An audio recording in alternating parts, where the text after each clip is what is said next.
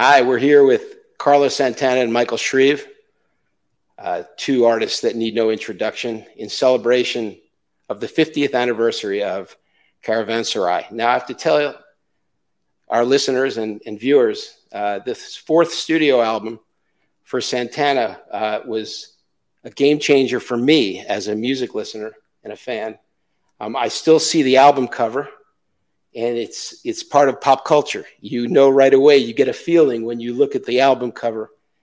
And the first question I wanted to ask is when you delivered this album to Columbia, I recall Clive Davis saying, This is career suicide.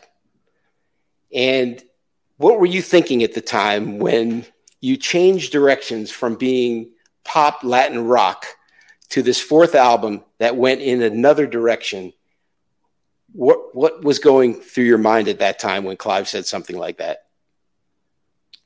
Michael? Well, we were so proud of this record. We, we I mean, we just we worked hard on it and we were really proud of it and felt that it re- was representative. And Clive said that, and um, you know, there was really nothing to be done. I believe Carlos said something like, "You've said your piece," and something like that's it. You know, so we hear you, but nothing's going to really stop us. So um, I don't know. It, I think it didn't matter. We knew we knew we were moving in a different direction very well, and I I think what we felt was we were so proud of it. You know, so be it. Whatever happens, this is the right thing to do at that time. Yeah, well, honoring, you, you, know, honoring Clive Davis, you know, because who he is and what he what he does is he brings a lot to the table. Just like Bill Graham and Clive Davis, they've been supremely important in our in our lives, you know. Uh, and he was right. There was there wasn't a single within a million miles, you know, in Caravanserai. Michael and I were just talking about this. They're not even songs; they're just big slices of life. You know, a song is Como Va or Evil Ways. You know, but we knew that we didn't have like a radio hit or whatever, you know, and we weren't going to stop the album just to create a, a song to, to fit in there because it was like a, a statement. And, uh, and I wanted to, you know, I wanted to even back then honor Bill Graham and Clive Davis, honor, honor myself, honor Michael, honor everybody, because everybody needs to be validated for what who they are and what they bring on this planet. Having said that, we were Michael and I, we were actually pregnant, you know, with this with this uh, caravanserai thing. Uh, for me, it started uh, naturally and, norm- and organically, as they say, because that the things that I was reading, Paramahansa Yogananda, and which is that's where I got the name, you know, mm-hmm. eternal caravan of reincarnation. I was like, whoa, that's a hell of a statement, you know. Uh, and then we uh, got together with I think it was Joan Chase, Joan something, who put together the, you know so different slides on the on the on the wall, and I said that one I want some of that that red sun or moon whatever it is with with with a caravan caravanserai of camels and stuff like that, you know, and we uh, we visualize the music and we visualize the whole concept of it. So we couldn't, you know, we couldn't go back. Uh, because we're not cowards. You know, we're not we're not going to be you know we're fearless. We're not cowards, man. We're going to go after something that needs to be birthed. You know. Well, and my understanding, and, and Michael, you you, I read your piece. You read the, you wrote this beautiful, expressive piece about listening to it after 25, 30 years. Um, I, I did the same thing. It hasn't been 25. It, maybe it's been 15 years since I've listened to it from beginning to end. And it did bring me back. And it brought me back to this incredible moment in music history. There was a lot going on then that I could see where you were influenced and you had influence on so many other bands to come. What was happening? What, what was the zeitgeist back then where, on one hand, you were sort of doing Latin rock, but you were also doing progressive rock and you were doing this jazz fusion thing. And it was all happening together at a time where it probably was also a very tumultuous time for you with the band and a lot of things going on. Can you comment on that?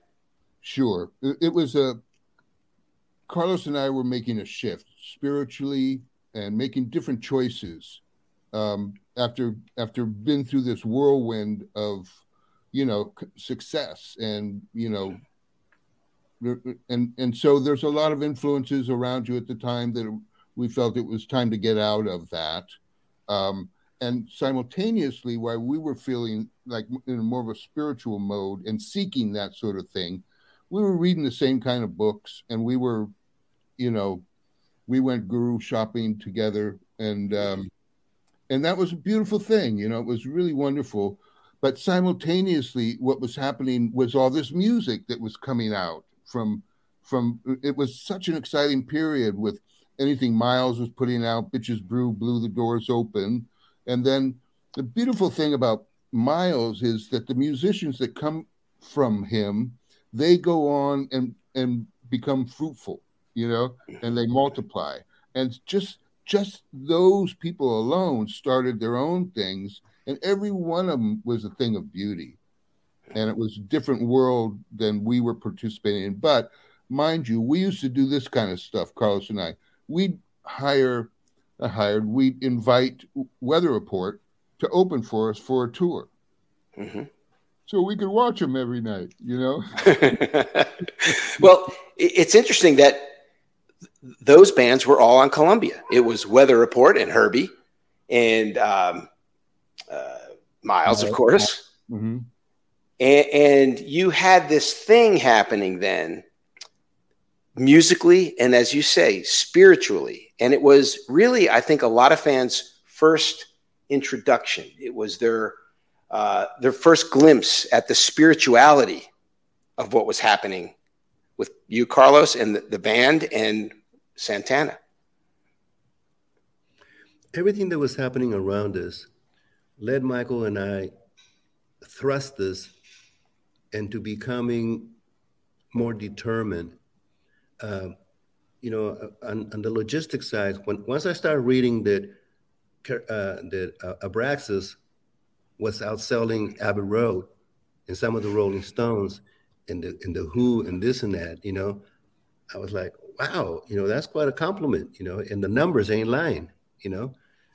now, Michael is correct. What was happening at the time with the band and the uh, and the bands around us, people we start people started becoming like cartoons and caricatures of themselves, you know, because when you overindulge, staying all night, doing whatever you're doing, and then the next day you got to play, and now you take cocaine to get the energy back, and now you're tired and wired, and you smell funny and you look horrible, we were like, this shit is depressing, man. We got to do something different, you know?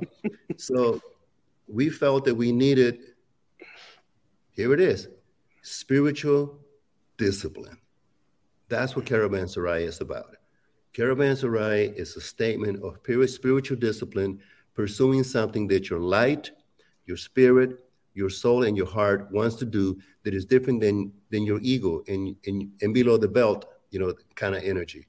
I mean, you know, we're still very sensual, but it's not. That's not the you know.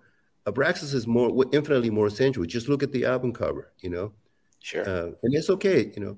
We just wanted to make it more sacred, you know, make make that sensuality energy a lot more, you know, like, well, what's it like to make love to an angel, a real angel, you know, kind of thing, you know? And so I said, well, it must be like listening to John Coltrane's music, you know, like, like uh, any of those songs, Crescent, you know, Angel Eyes and Naima, you know, all of those songs, it's a different kind of making love, you know? Uh, and I wanted to play like that. I wanted to be a, a, a lover in, through my guitar over a different frequency than just the obvious stuff. But the main thing for me was that I was very disenchanted and discouraged watching people that I grew up with becoming very predictable and pathetically victims. I don't want to be a victim, man. In any any of my incarnations, I don't want to be a victim. You know, I need to be victorious and with triumph and glory. Not with ego, but I want my spirit to have a say so when we bring something to the table. And Michael helped me uh, crystallize all of these elements, you know, because he was constantly feeding me some uh, music that enhanced uh, my appetite, my thirst, you know, with the Pharoah Sanders, you know, and, and, and Elvin Jones, a lot of Elvin Jones, you know. Mm-hmm. My wife loves Tony. I love Elvin, you sure. know. And and so the I think it was Joe Zawinul who baptized me and called me, You're the melody man. You know, I said, like, What? He says, Nobody plays melodies the way you do, man. You can you can play the hell out of a melody. So you're the melody man. And I was like, okay, so I'll just I'll just concentrate on bringing a nice heartfelt, soulful melody to whatever Michael brings, you know. And he, I would come into a room, and Michael and and Dougie Rauch were creating this uh, pictures, this moving pictures, and I had to find my way to become Aretha, Etta James, Tina Turner, Nina Simone, with that kind of Miles's phrasing, phrasing, you know, and some Otis Rush feeling. So that's how I think. You know, I, I think of all these components, but you still have to land on the most memorable melody, like do dee doo da, dee doo da, doo. I'm playing that on Waves Within. That's, mm-hmm. that's one of the main things that I start with, which is like yeah. a Nature Boy. You know, I still want to do Nature Boy and Old Danny Boy together. You know, mm-hmm. I think there's a there's a place for that. You know, but that's in the future. Hopefully, in the next, where Michael and I were talking about embarking on a new uh, adventure pretty soon, and uh, hopefully we can, you know, bring some of that nature boy and uh, oh Danny Boy to put them together. You know. Man, I just that's heard, wonderful. So, I just heard the story of how Nature Boy happened the other day. I read it, and it's a, it's an another conversation. But all this time, I've been a huge fan of that song. But it's a fascinating story. Now, uh, I'll tell you about tell it. us. Okay, so Nat King Cole was approached by a, a person that looked like um, a homeless guy, and in fact, he was. He lived in the park, and but for some reason, he was attracted to Nat King Cole, and likewise, Nat King Cole treated him like like um like a man, you know, no disrespect and everything else.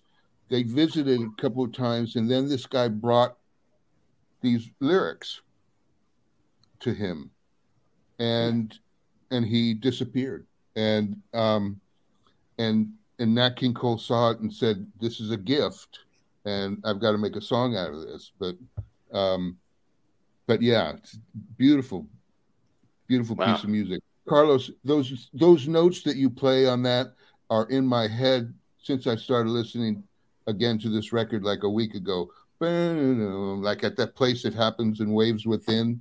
It's mm-hmm. so perfect. It's just so perfect. It's interesting you brought it up. well, legend has it, Michael, that you in, you introduced Carlos to jazz. Tell me whether that's truth or fiction. Well, it's true.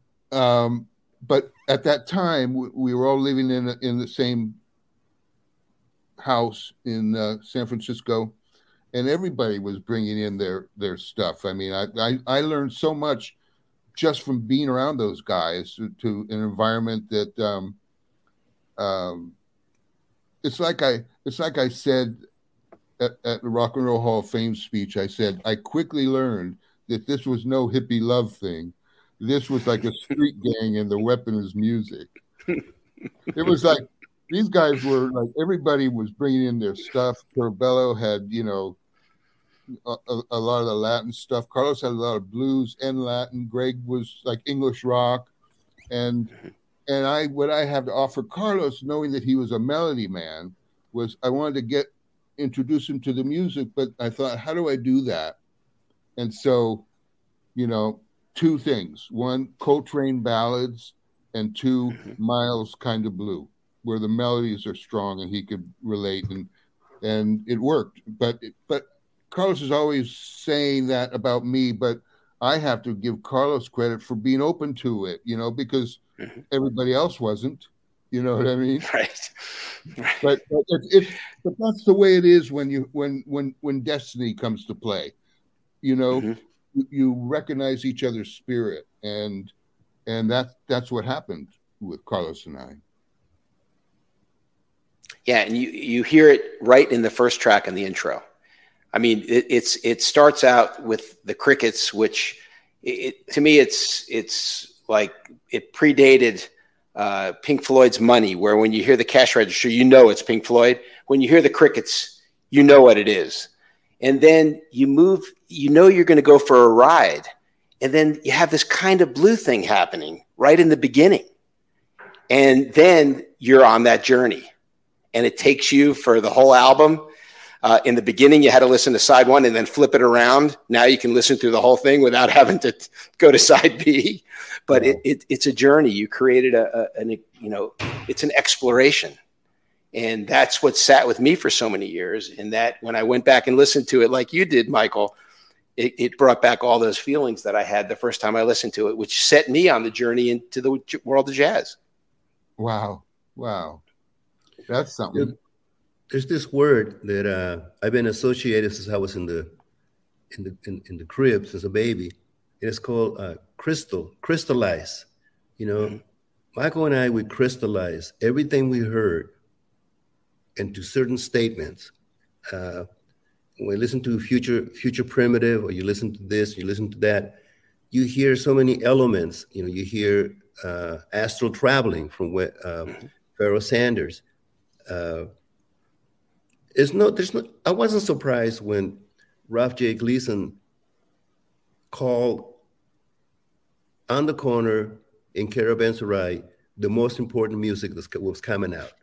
You know, and I was like, damn, Michael, you gotta hear, you gotta read this thing. You know, there's an article in Rolling Stone about it, you know? I remember. And it's very, very uh, uh, validating because in the beginning, I didn't have such a good relationship with Rolling Stone because I was pissed off because uh, whoever did the write up for Santana were like, they they they said, well, this is a psychedelic mariachi rock band. And I'm like, well, fuck you, you know? you know, no, you're not to do that to me, man. You know, uh-uh. You know, this is music, world music. And then, and it, and it, and it was, and it is, and it will always be world music. You know, it's very racist to say, well, you're mariachi. Well, you want me to play a fucking piñata music for you from now on? you know, that's not going to happen, man. You know, it's like, and so I had that kind of you know, like a cat in a dog pound. I like, you know, I didn't have that relationship with Rolling Stone until maybe later, you know, mm-hmm. because I was, I would, I didn't take it kindly for, for whoever wrote it to try to uh, put a ceiling on, on me in the band, uh, psychedelic mariachi. Not that there's anything wrong with it, but I'm more than that. You know, I'm definitely more sure. than that. I go to Africa and I'm not a tourist. I'm part of the family. I can name, I can name you a lot of names, and they go to Africa. Nobody knows who they are or even care. But when I go to Africa, people are like, "Oh my God!" You know, it's like Santana. Look, and then they they show me my daughter. You know, Sophia. I go, I don't know what you're talking about. He says, "My wife got pregnant to Samba Pa Ti," and and you know, and so I hear that in Paris. I hear you know, the the music from Santana. You can hear it in the Himalayas in a cave. You can hear it in Timbuktu. You can hear it in, in, you know. So that's when I knew that Santana was one of the first world bands. World, uh, what do you call it? World world like, music. Huh? World music, world yeah. Like like Bob Marley, you know. Yeah. yeah. I'm very and, grateful because of it. And you introduced me to because I at the time I didn't know who Antonio Carlos Jobim was, and I listened to Stoneflower and I was like, what a beautiful, I, th- I thought it was a, a, Carlos Santana song. Of course, years later, I figured out this is this genius composer from Brazil. Uh, and the Stoneflower on there, it's, it, it's sort of in, in some ways, I, I, I, people have analyzed and overanalyzed your masterpiece. But for me, that was my introduction to Brazilian jazz. And I think that as part of the world music that you're describing, That's certainly world music. Oh yeah, yeah.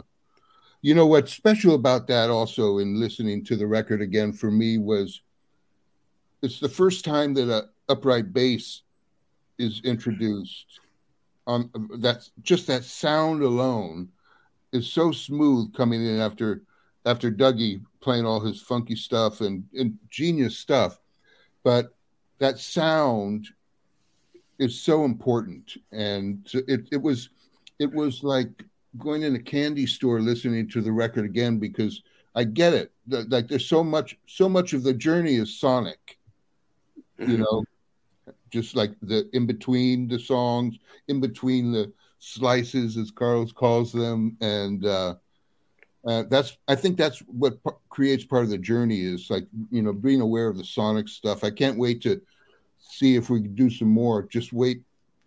I've got some ideas for sound, and the next one is going to be exciting. I, I am all jazzed up again. I got a text. From, I got a text from Carlos a, a, week or so ago saying all day I'm listening to Caravanserai, you know, and I thought. I know I got to get to that. I got to sit down and get to it. But you know, sometimes I don't go back very often, and sometimes you think, "Oh, it's going to bring up this memory or that." But it, everything was beautiful and joyous, and it was exciting to revisit it. Here's a quote from Wayne Shorter. He says, I don't call it jazz. He says, I never call me the music jazz. I call it I dare you. That's what he calls it. You know? Sounds like Wayne. And so you know, you know what what's interesting about um, the intro track, just to go back to that for a second. I recall back then when some people were calling it jazz and then some people saying that's not jazz. Yeah. Fast forward 50 years. I think anyone that knows anything about jazz knows that the opening track is undeniably jazz. In fact, there has been so much jazz that has come out since you recorded that that sounds like that. That I, I think it, it's no longer an argument. What, what do you think about that? Well, you know, if you want to get down to the real nitty gritty, you can call it making love or the F word. I don't care. The real, the real, what it really is called is called energy, divine energy, wanting to, with fire passion, give birth to newness. Newness, you know. It, it, when you take people to the old house and they're really old, and you put them in a certain place, there's places to take them where they still make him thrive. They put him on buses and they take him to Montamopias or they take him to go see a play. You know, you don't just sit there and you rot and all and, and, and reminiscent memories. You know, you you have to thrive, man. You have to thrive. You know, no matter what. And for me, I always been a person that I don't relate at all to victim mentality. I relate to thriving. And so, like kids, they get up and okay, so you're gonna bust your toe touching this or bump your head over there. So what? You know, you're still to get up and, and, and pursue, pursue thriving. That's what I learned from Miles and Coltrane and Michael Shrieve. Thrive, man. Don't be, uh, don't be predictable and, and be stagnant. That's that's that's worse than suicide, you know. Uh, so I, I, thank you. You know, jazz is for me. Uh, uh, jazz is in downbeat it's important that these magazines are still here. And it's important that we take these magazines to preschool, junior high school, high school, you know, because when you read these articles, it helps you, like the Bhagavad Gita or the Bible, sometimes even more important than that, because it's not about a, necessarily a spiritual path. It's about all the paths and none of them. For example, people ask me once in a while, well, man, Santana, you're interesting. You're, you're an interesting dude, man. What's your sign? I go, What do you mean? You know, your sign, astrology. I go, Oh, all of them and none of them. And they go, Whoa, you know, see, that's not Velcro. And so therefore Michael and I can embark on this this direction, that direction, you know, and no matter where we arrive, we're going to be content and happy, you know? Right? Yeah. Well, well, the the uh, you know this album, this classic album, um, I can't remember whether you said it, Carlos, or Michael. I read it somewhere. It was the album that wasn't supposed to be. Uh, and yet we're so glad it was. Thank you. And uh, we thank you. And uh, Carlos, Michael, it's been a pleasure. And uh, I would look forward to your next projects and in celebration of this milestone, this 50th anniversary of Caravanserai. Thank, Thank you both so for your hearts, and let's do it again differently. Yep, I agree. I'm ready. Let's do it. All right. Thanks again. Take, Take care. care. Thank you. Thank you.